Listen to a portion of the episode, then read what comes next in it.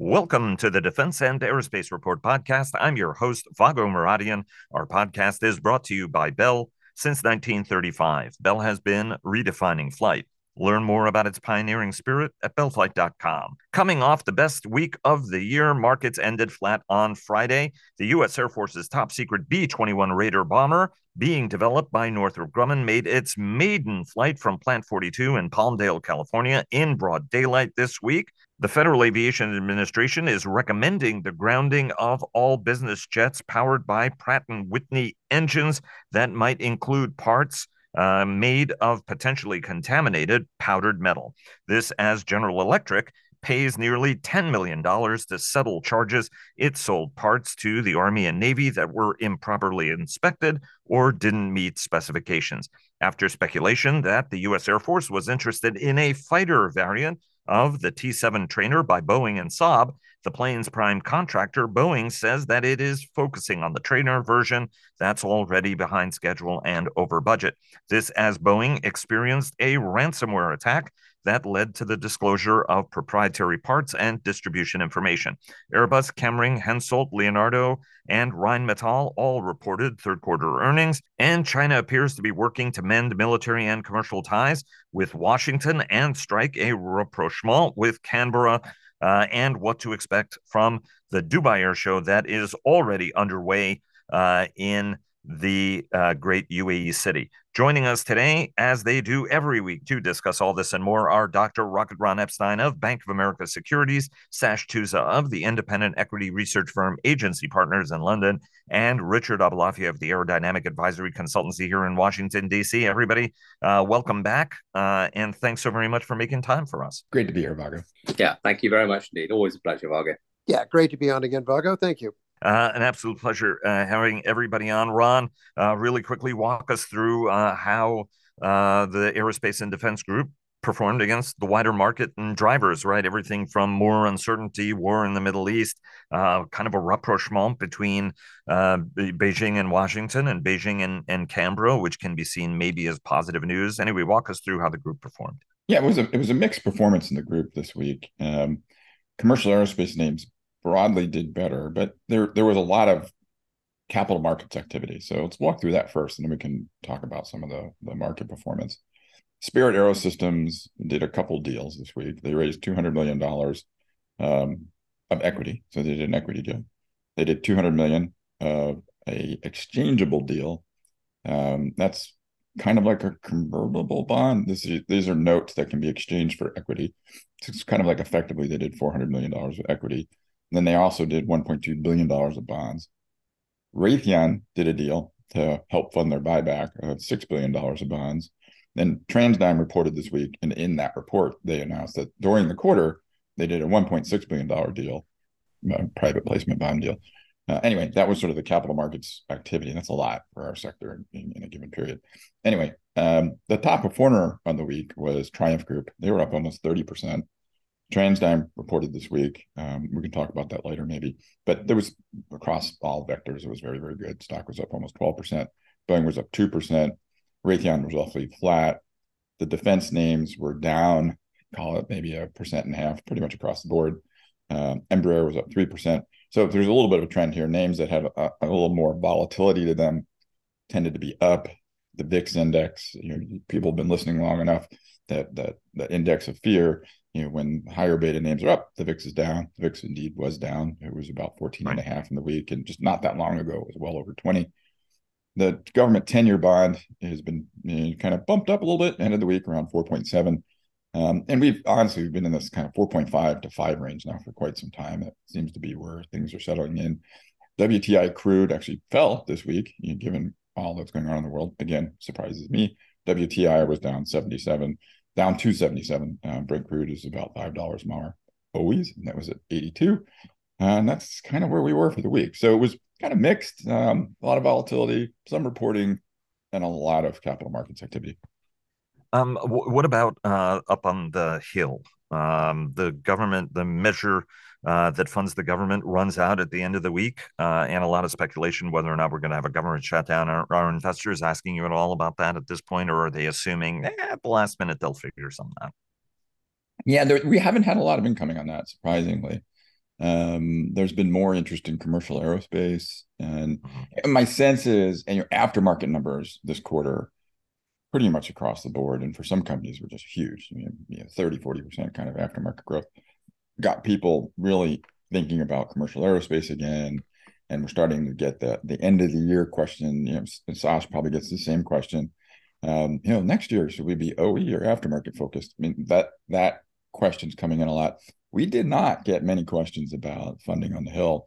Um, now that could happen this week, right? I mean, you know, the, the market tends to be a little myopic on things.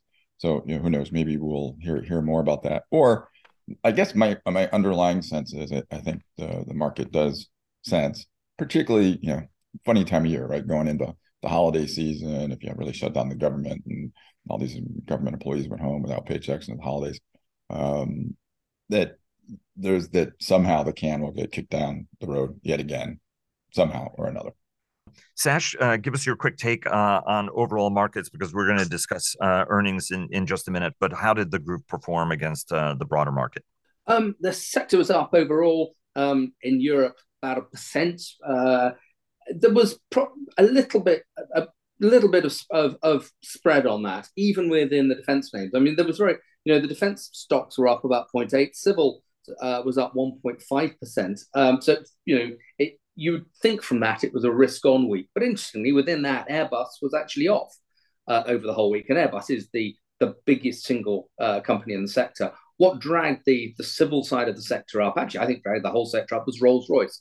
Rolls Royce is just you know on a bit of a tear at the moment. I mean, it's up um, 150% year to date. They've got a capital markets day um, uh, next or the, the week after next. And I think the market just thinks that having been the laggard in the recovery because it was so tied into the um, the Asian long haul uh, aircraft market, um, this is Rolls Royce's year. Now, is that going to continue through into 2024? I think they, you know, the, the bar is set very high for management at the capital markets day, but that's really been what's dragging uh, dragging stocks up. Otherwise, um, mainly it was results that were that were moving stocks. Hensoldt, which we'll talk about later, had a pretty lousy set of results, and they were off 5%. Um, right. The market is not prepared, certainly in Europe, to tolerate defense stocks that don't show growth at the moment. Uh, and that that's sort of quite a sobering thing. Um, we'll get to earnings in a minute. Richard, I want to ask you, right? I mean, we talk a lot about China uh, and obviously the increasingly frosty relationship and the disconnect, the great disconnect that's happening uh, between uh, China and investors, not just in the United States, but also uh, in Europe. It was a rapprochement week. Obviously, the president hosting uh, Xi Jinping in San Francisco for a large Asia Pacific conference uh, in San Francisco this coming week. Um, you know mill to mill contacts are created. So we have the hotline back. Uh, we had janet yellen uh, in uh, china uh, and obviously a rapprochement also between australia and uh, beijing given that australia's number one trade partner is china.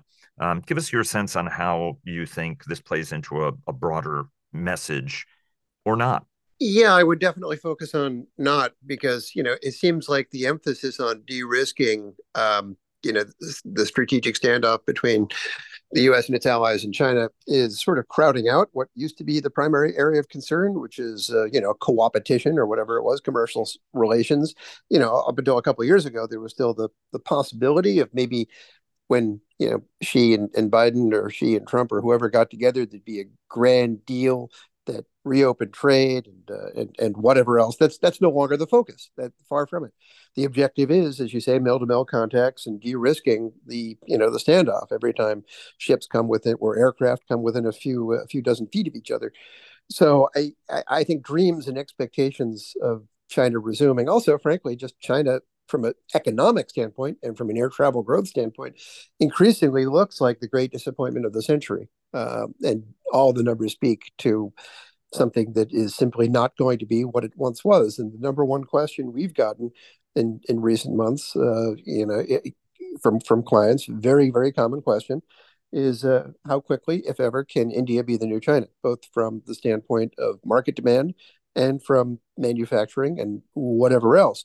And uh, that's a complicated one. But the point is that I think no one has any illusions about China returning to the source of production and great source of jetliner market demand that it had been in the first two decades of the century. Sash, you want to give us your take on that from a European investor standpoint? I mean, how do you view this dynamic that we're seeing? China is a massively important uh, customer, and I mean that's why I, I, I slightly balked at Richard's description of China as a partner, um, even you know particularly for Australia. It, it's a customer ultimately, um, and it's becoming more of a customer and way less of a partner for almost any Western country nowadays. But it's a it's a it's a massively important customer for um, European countries, particularly Germany.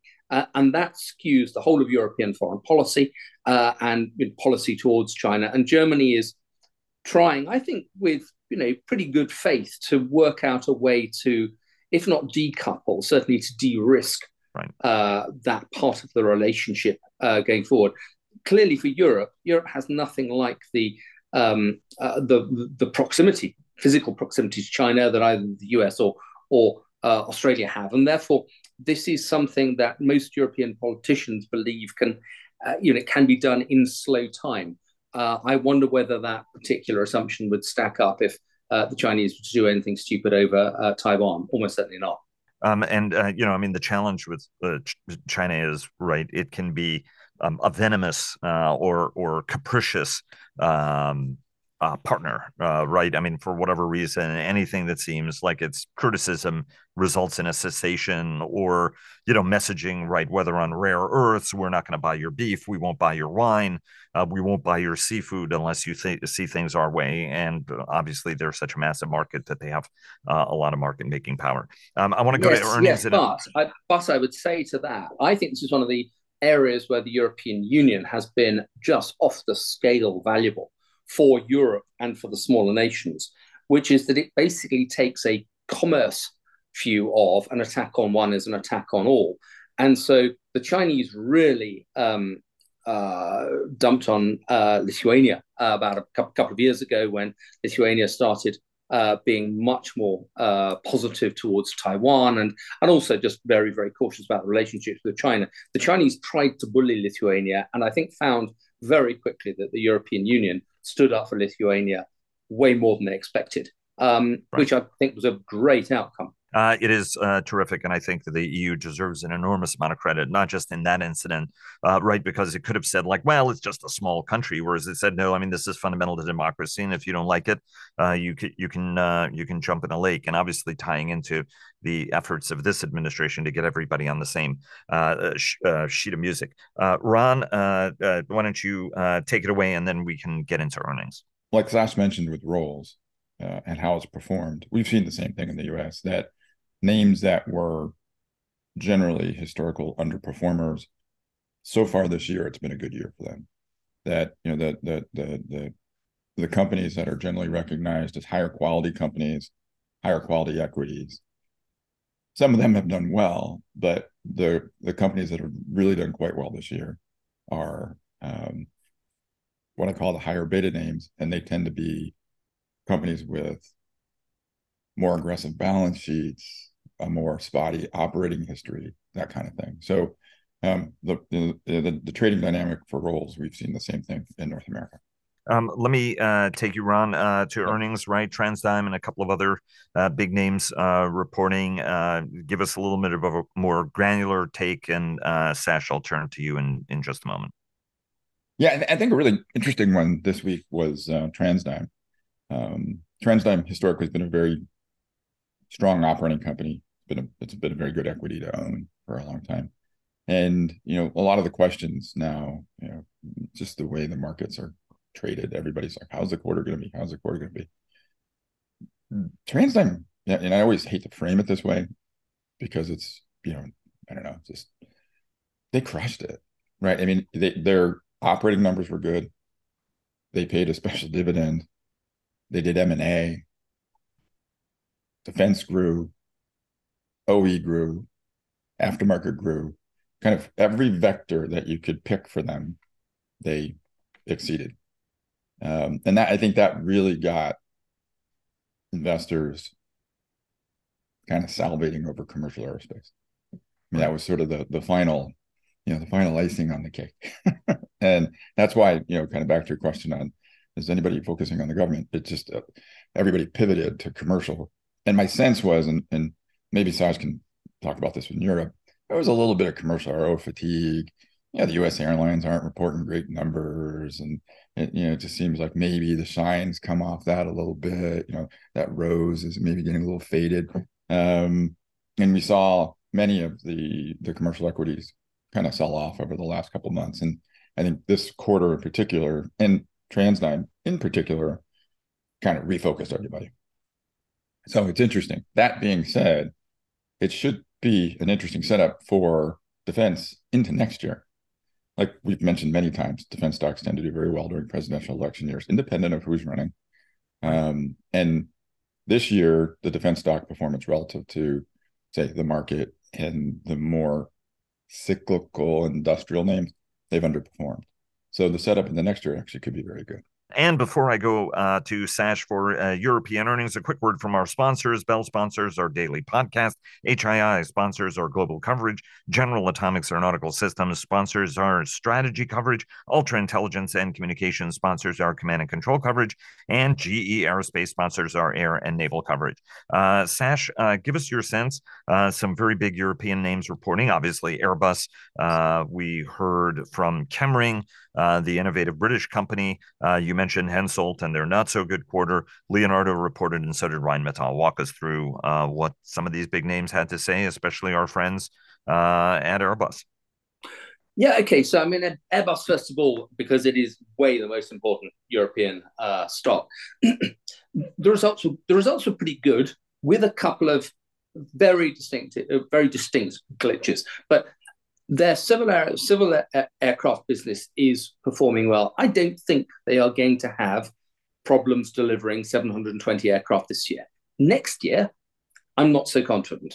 Uh, next year is the year that the shortage of Pratt & Whitney geared turbofans really bites, and I think the trade-off that Pratt & Whitney is going to have to do between do they deliver engines to Airbus and do they deliver engines to their very, very suffering airline customers, I think that will become acute in the second quarter of next year.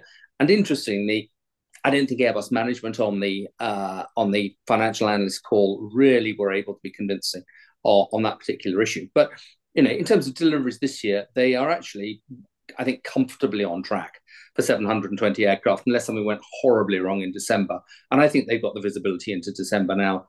Um, uh, you know, for, for that not to be um, an issue. Um, What's going wrong with Airbus is the wretched defense and space business. Defense and space is a business that most investors don't care about. It's way smaller than commercial uh, commercial aircraft, and then Airbus is valued. The Airbus stock is traded on the basis of civil aircraft uh, demand and profitability. The problem is that the defense and space business keeps taking away a lot of the goodness that, that commercial air, uh, aircraft uh, deliver. So, put it in context for this year, um, defense and space will be not not a lot better than break even. The only reason why Airbus is able to keep on uh, maintaining their full year guidance is the, is the uh, commercial aircraft businesses, but is clearly performing better. But defense and space, where are the problems? Satellites. Satellites just stink at the moment. Um, partly fixed price contracts because most commercial satellite contracts are fixed price. Partly shortage of um, uh, parts, so delays and partly just some of these contracts are being sold into a very very crowded space and they can't they can't make money on that they've taken a 400 million charge on two big programs one of which we think is OneWeb uh, the um, effectively the you know broad competitor to uh, SpaceX's or um, um, uh, Elon Musk's Starlink, and the other probably a European governmental program, uh, possibly Pleiades Neo, although they haven't said that. Um, and all that does is really get them back to zero there. I think the space business is going to continue to be really tough. But the other thing that's really rather distressing is that it, they're just not making a lot of money out of defense. They've probably only got one profitable defense business, which is Eurofighter. Now, Eurofighter should be fine, producing lots of aircraft for exports for Germany, for Spain. But every other program, whether it's A400M or Eurodrone um, or development work for SCAF, is being done at zero to negative margins. And they're trying to restructure the defense and space business. They talk about spending 300 million euros over the next couple of years. I just don't think it's going to have a lot of effect because this is a sovereignty business. You've got to keep all of these capabilities in France, in Germany, in Spain. Right. Uh, you can't take costs out between the, the countries because the governments won't let you. I think they just it's going to be a drag on what would otherwise be a very good commercial business for a long time. So, you know, Airbus was a very much a, I think, well, you know, we, would refer to that as curate's egg. Just look at the other stocks very briefly. Um, I, I, think the most interesting stock of the lot actually was Rheinmetall, uh, the German-based defense company. They had a fantastic uh, set of results. Their order intake, um, uh, they had a book-to-bill of about 1.5 times. That doesn't happen very often. Um, you know, if you look, their vehicle systems business, which makes armored vehicles and trucks, revenues up 41% in the quarter, EBIT nearly doubled. The weapons and ammunition business, again, earnings doubled in that business on revenues up about 40%. Um, they are seeing the German 100 billion special fund come through. Um, they got about 8 billion, uh, slightly more than that, of orders just in the third quarter alone for businesses that right. in the third quarter were turning over two and a bit. It's a it's a very very strong uh, way to play the German special fund, the German Zeitenwende turning point. By contrast, Hensoldt, you couldn't see the orders at all. The orders were very very weak.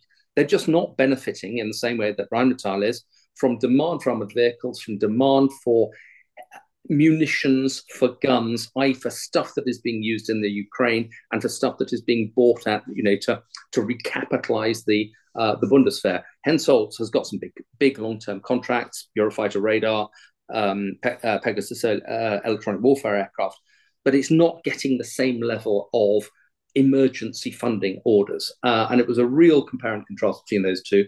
Um, uh, they are becoming quite an important European munitions producer. They're going to nearly double their capacity in uh, explosives, warheads, rocket motors. That's exactly what we want to see.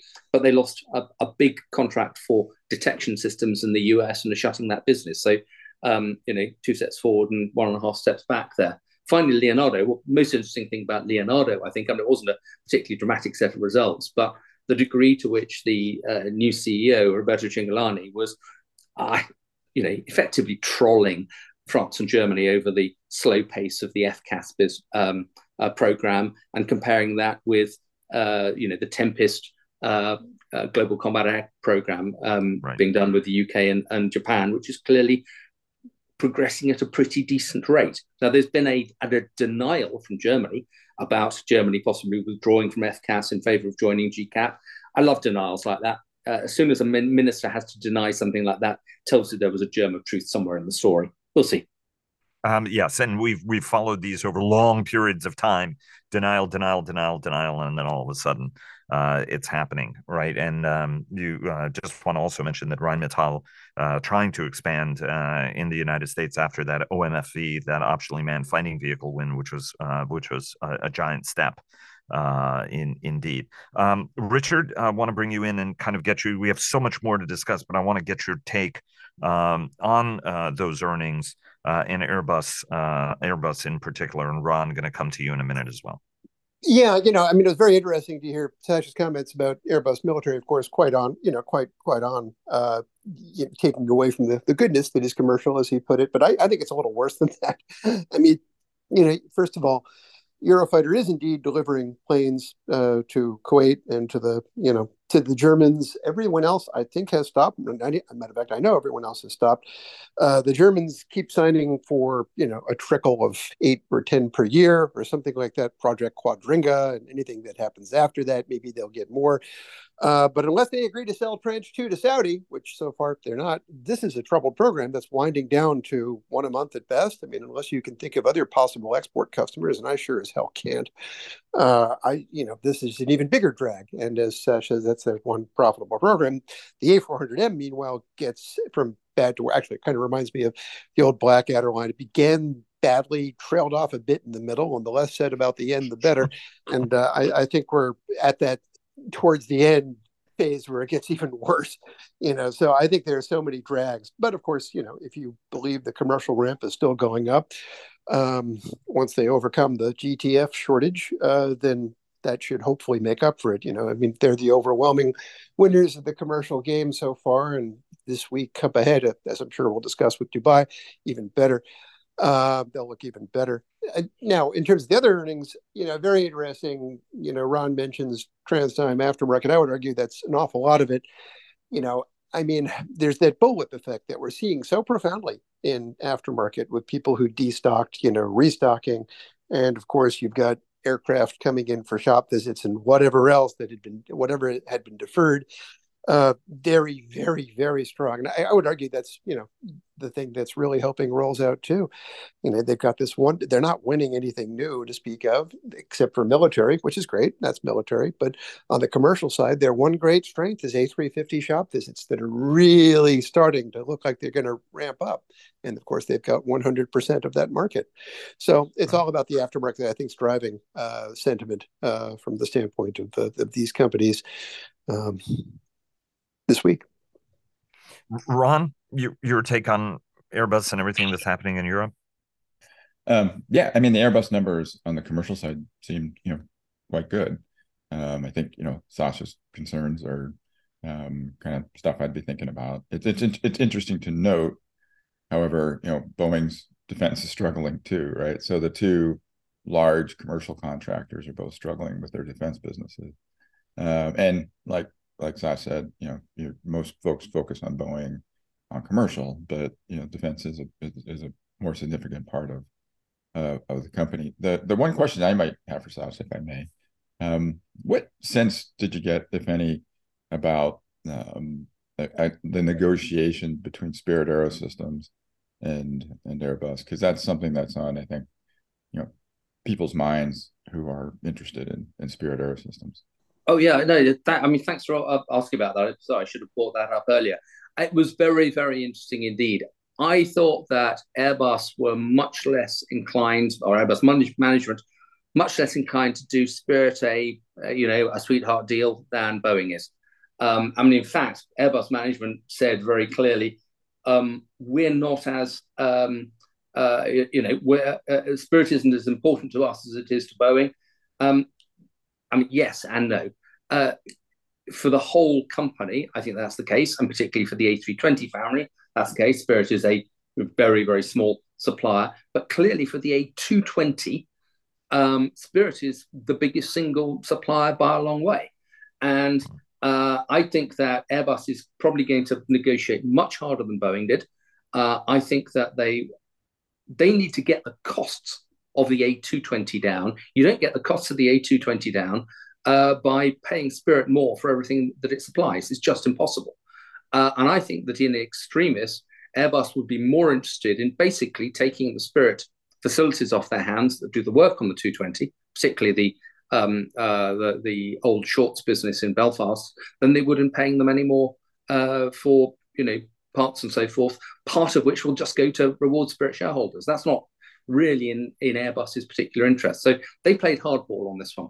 Um, and I wouldn't have come away from there feeling particularly happy if I was a Spirit shareholder. And and, and Sash, if I may, just Vago, if it's okay, fire one more. Yeah, yeah, of course. Um, is it even possible to take cost out of that airplane? Is it possible that the A220 is just because of the materials it's made out of, the time at which it was designed, the capability of the airplane, it's just more expensive to build than anybody had hoped. That it's just a more expensive airplane to build. Like, I mean, how much cost can you really take out of it? I'm just curious. I think on the aerostructure side, uh, it is possible to take costs out. Although uh, part of that part of that relies on price, part of that relies on rate. If Airbus could get the rate up, they have this ambition of getting the rate up to 14 aircraft a month. Problem is they don't have the backlog for that. They just don't have the orders at the moment. Um, on our numbers, they get up to about 11 a month in 2027, something like that. But they really do need to get to 14 a month and then some uh, to, to go, uh, go down the learning curve. The other thing they need to do is just get suppliers' prices down. Um, all of the supply prices for A220 were negotiated by Bombardier. Bombardier had the weakest negotiating position of any aircraft OEM, and ultimately that's why they bailed out of the program. Um, so Airbus has got to get the prices down from um, uh, from Spirit for particularly the wings and the mid fuselage. They've got to get the prices down from Raytheon Technologies for pretty much all of the avionics and electrical systems. Uh, good luck with that, I would say, uh, at the moment. I think they're in a very, very difficult position in terms of getting price down, but but rates may may contribute part of that. May I just kick in a question? Yes, I was uh, I was going to ask you to kick in.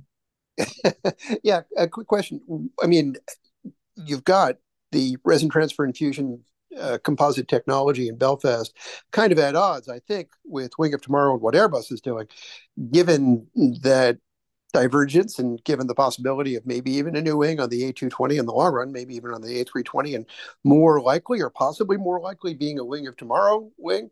Where's Airbus's motivation in taking Belfast and its RTI technology, or indeed, is there a case for both, or or is it still competitive?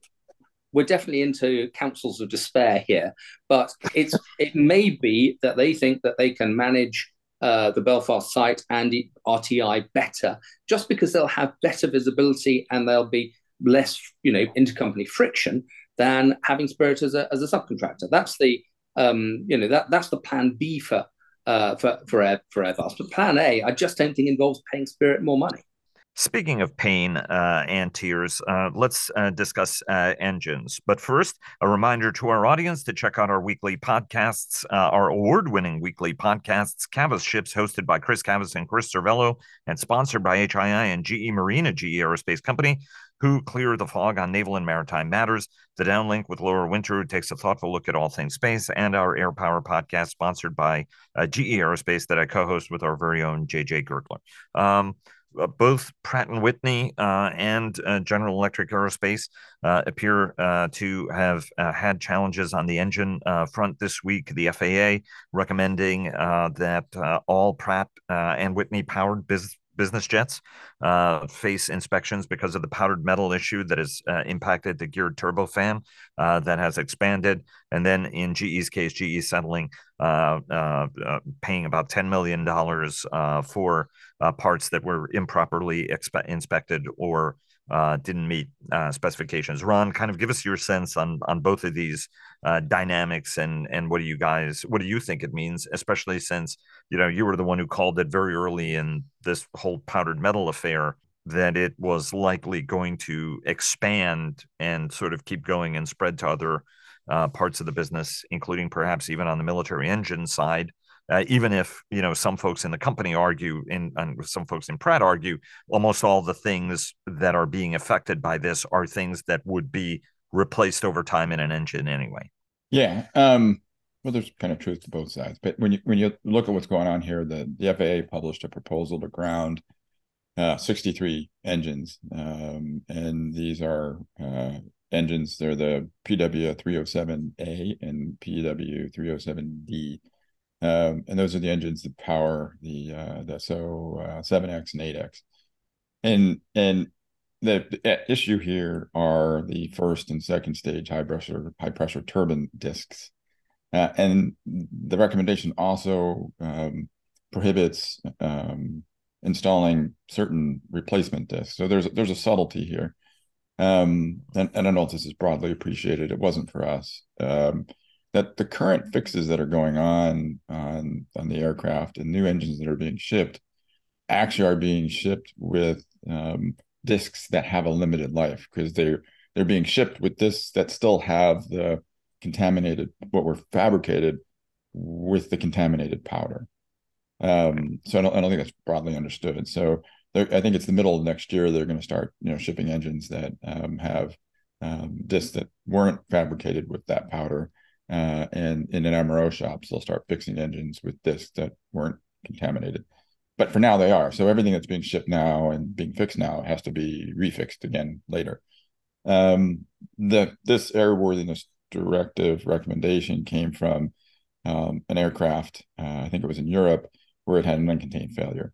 Uh, and if you look at the you know the broader fleet of seven X's and eight X's. I mean, the Dassault has an international footprint, so this is focusing on kind of what's in the U.S. Um, registry, but there's a global registry for these aircraft, and and I think this is also focusing on maybe you shouldn't be fixing engines with discs that were contaminated. So we'll see where this goes, and I think this is an important thing to keep an eye on because if you think about the evolution of this, it, it initially started with oh, which just on the V2500s, and then it spread to the PW 1100, and now it's on PW 300s, and we'll see where this all goes. Um, but it's something definitely to watch, and I, and I think this is an important one. Uh, Sash and uh, Richard, your your take on both of these? V2500 is actually arguably the most important program that um, for Pratt in terms of aftermarket and you know just a really nice mature program, and also clearly for its partners, Japan Aero Engines and MTU. Actually, V2500 has been pretty okay so far. It you know there has been an uncontained uh, failure of that, but there's not been either the groundings or the uh, rectification program that's Pratt, Pratt has had to announce for the geared turbofan. If they had to announce a rectification program of a similar scale to what they're doing on GTF for the V2500, then it would dwarf it in um, cost in our in our view because there are so many V2500s in in service, and that would actually probably bring airline growth to a bit of a crashing halt for a couple of years because it would take so much capacity out of the market at any one time. Richard? Yeah, you know, I mean, it's a number of issues here, but I don't think they have much choice but to ship engines that have this this troubled um, metallurgy on board. I mean, it's a very bad situation, and of course, it's not made better by their uh, prioritization of share buybacks rather than investing, uh, or at least just the appearance. Because you know, even though there's not much they can do, I think optics really matter in situations like this. So I, I, I think it's just you know a lot of this is just reputational. Um, cash and reputational. Those are pretty big, really. um, is it a tenable approach though? And where do we need to think this is going to hit next? Right. I mean, there there are folks who are going to look at this and go, "Well, the engines are fine, but the lifespans are shorter. But we have an uncontained failure."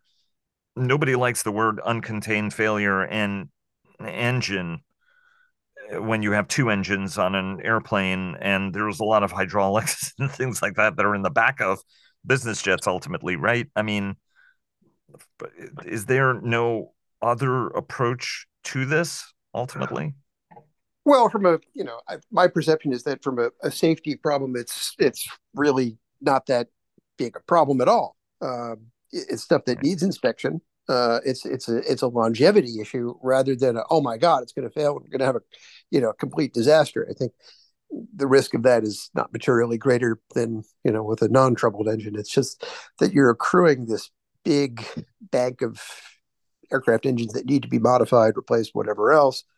That's a problem. But the you know it's not like these are fundamentally flawed from the standpoint of of yeah risk of uncontained turbine failure. Certainly not. Right.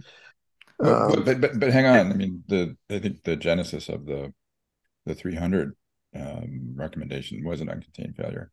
Um, so and maybe that's because it went too many cycles or whatever. But right. that, that, that's one point. And then the other point that I think is really important is this changes the whole aftermarket dynamic because it it when you, you know, when we try to model um, an engine, right? You, you, you sell it for new, and, and business jets are a little bit different, but you sell a new GTF at a loss, and then you, you hope to make a return with you know your various uh, maintenance events over the life of the engine, and you know you're if you're if you're lucky you get three, if you're really lucky you get four. They're spread out by five years, and so on and so forth. Roughly speaking, it's all kind of rough numbers, but this is messing that all up.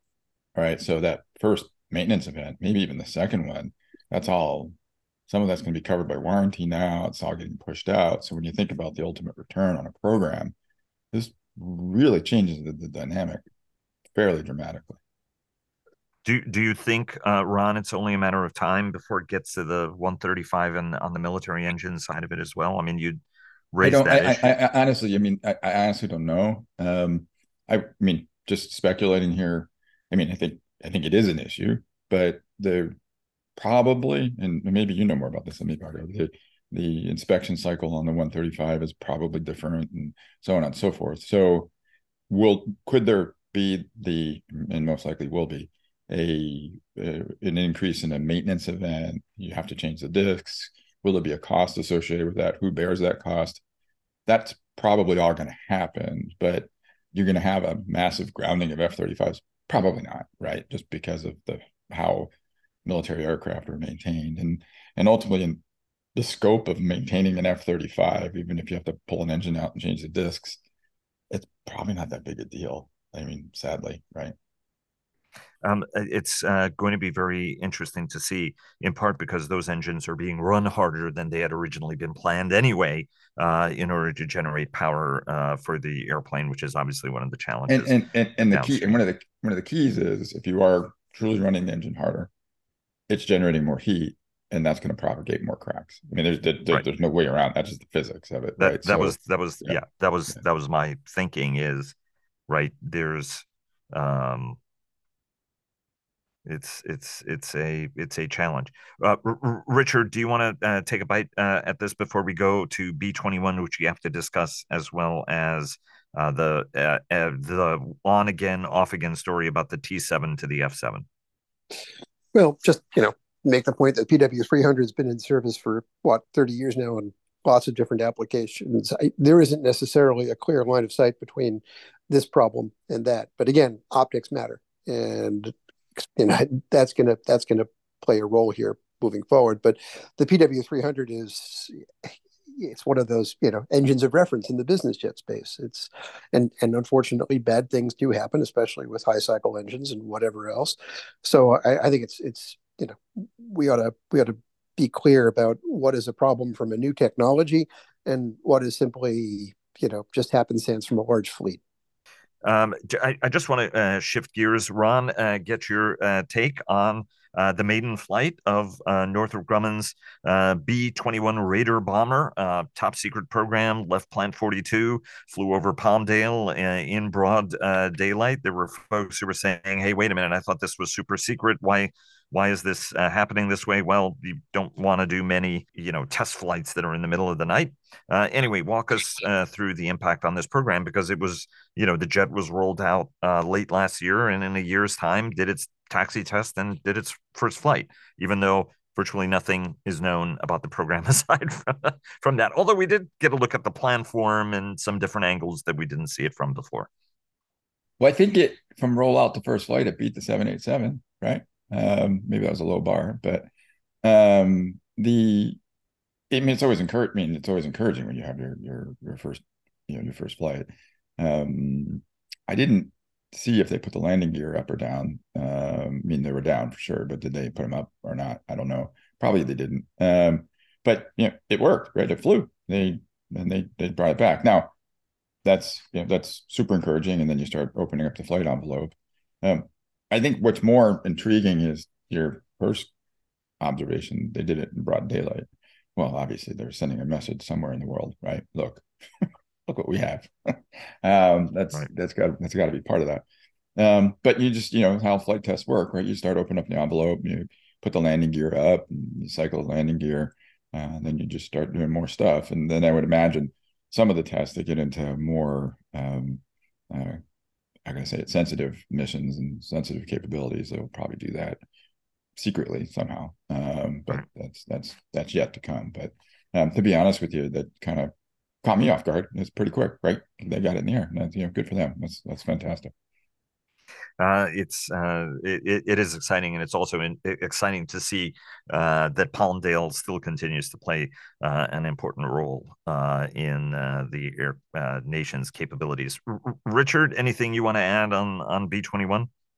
You know, just impressive, good achievement, as Ron says. You know, um, obviously to state, you know, one reason I think there wasn't a whole lot of secrecy wasn't just to send a message. It's just that from a distance up in the sky, it looks an awful lot like a B two. You know, smaller with a few differences, but uh, you know, the same idea. So uh, you know, it it was sort of a a reminder that we can get programs right, but also a reminder that we're boy, we've been on an aeronautical plateau for quite some time in this industry, and I'm not sure that's changing. Uh, how so? Well, you know, I mean, like we were discussing last week, it's entirely possible that NGAD looks a lot like, or sort of has external characteristics that are a lot like considerably older fighters, F 22, maybe even F 15 in the case of Boeing. And yeah, you look at the big victory this year, V 280, you know, big differences between that and the V 22, but hey, same concept. You know, it, right. it just looks like a whole bunch of great stuff was done during the Cold War. We're revisiting it, refining it, improving it, but uh, welcome to the plateau. Uh, I, but I think we will see uh, some variety with um, um, collaborative combat aircraft uh, that will look uh, a little bit different. And hey, right, as I said, I'm a big F4 Phantom fan. put the right avionics and right capabilities in an F4 Phantom and slap some better engines, newer engines on it, even though the J79 is a legend. Uh, and, you know, you have a very compelling, fast, long range, high payload airplane um, that uh, that can still uh, get an awful lot of things done. And hey, land on aircraft carriers too. Can I jump in here real quick? Yeah, of course. Yeah, just kind of in, in response to my esteemed colleague Richard. I mean, look at a Tesla. It's still a, a box with four wheels, right? But what's changed right. is the propulsion system and uh, the Intel, the avionics, that kind of thing. So, I mean, there are just certain constraints. It's got to have wings, right? And you know, you know, you can argue about what's the most optimal shape and so on and so forth. And you know, kind of getting back to the, you know, the concept of you know doing a flying wing as opposed to a wing with two, you know, tube with a wing and a tail, like, like the Jet Zero guys are doing. But I mean that even that Jet Zero concept has been around for a very long time. Um, so it's you know the the layout, the, the ultimate geometry of the aircraft. I mean, there's just certain constraints, like a car. Until you can figure out how to make a car hover, truly like you know levitate, um, you're going to have wheels. So, but the propulsion systems will change, electronics will change, that kind of thing, and you know that's I think what we're in for. And the CCAs ultimately are electronics that will allow you to operate these things autonomously, semi-autonomously, or however you want to do it. Um, but they're still going to have wings, and they'll have a propulsion system. Um, uh, we have to go into a little bit of lightning round before we wrap up.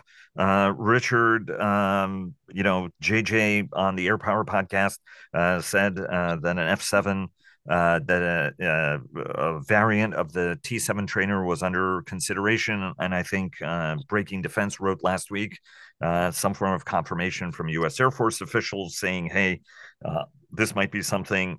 Boeing then putting out a statement and saying, hey, we've always thought about doing a fighter version of this airplane, but we are focused on uh, delivering the T7, an airplane, unfortunately, that's behind schedule and over budget.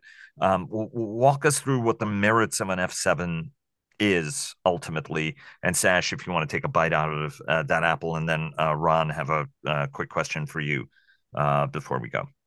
Yeah, three positives, one negative. Um, you know, very interesting news. Uh, kudos for helping to break it. you know, and JJ, you know, first of all, new airframe. You know, I mean, uh, it it, it is latest and best in technology, and if you could adapt it to a fighter, terrific. Leveraging that new technology. Also, good news possibly for Boeing. They signed this goofball, horrible fixed price contract with options that covers like what 470 aircraft or something like that under you know trainings, like something like that. And you know, it's like I don't know how you make that good, except if you do something different that presumably could be priced at a you know better price. You know that that would that would certainly help a lot. Third, of course, possibly this is despite Boeing's efforts to get better pricing, it might still be relatively inexpensive, and that might be the Air Force's only path to getting more squadrons. Remember, I think it was Air Force Association a couple of years ago, 386. Yeah, good luck with that. Uh, well, maybe this will help make it happen because that idea of let's buy lots of Super Tucanos that was clearly really a non-starter.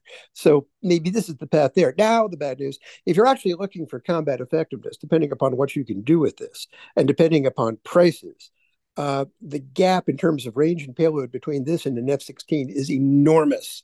So, you know, basically you would have to price this relatively low to make it an appealing proposition as a squadron filler.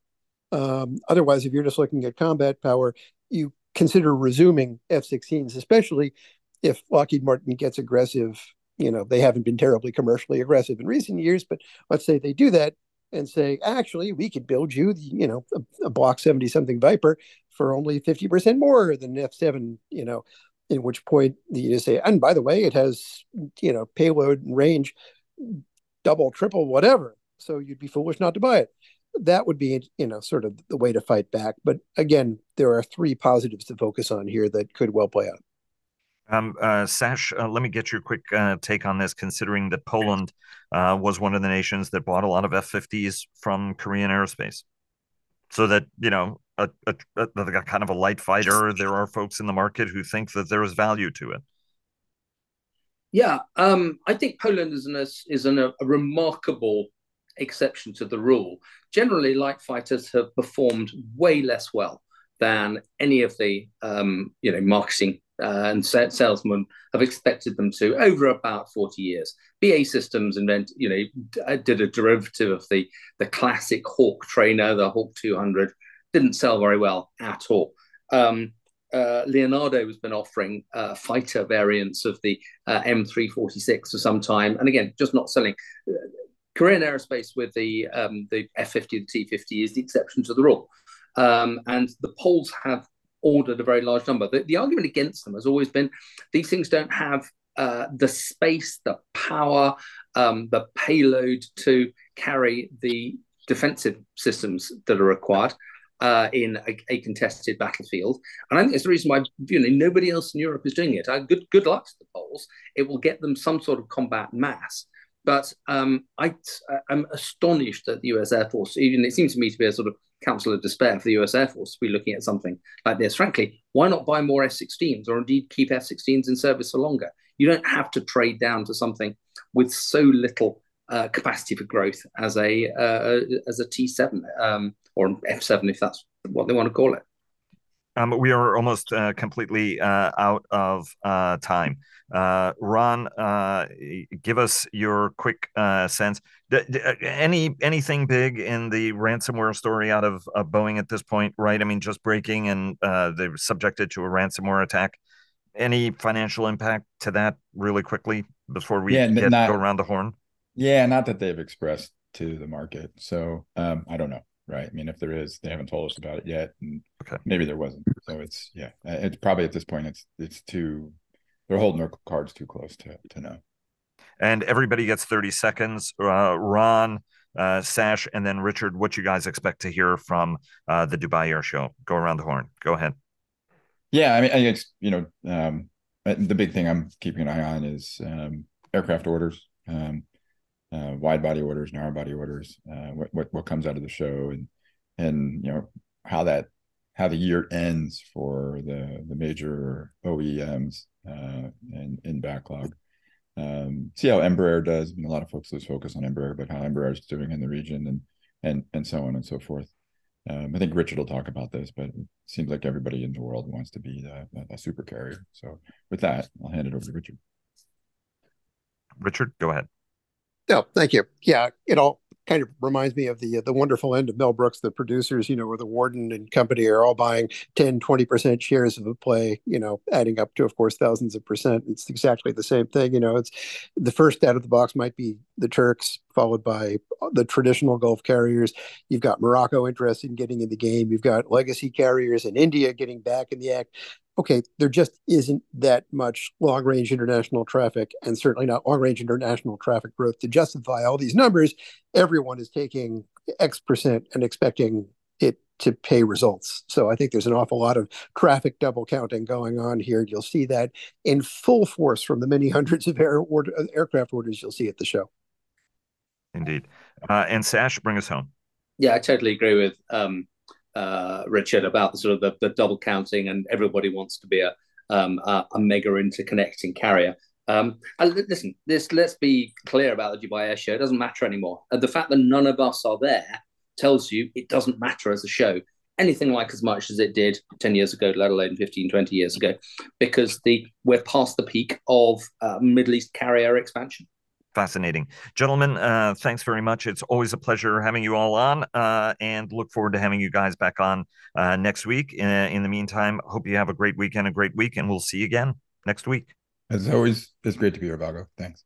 Yeah, thank you, Vago. Yeah, great to be on. Thanks, Vago.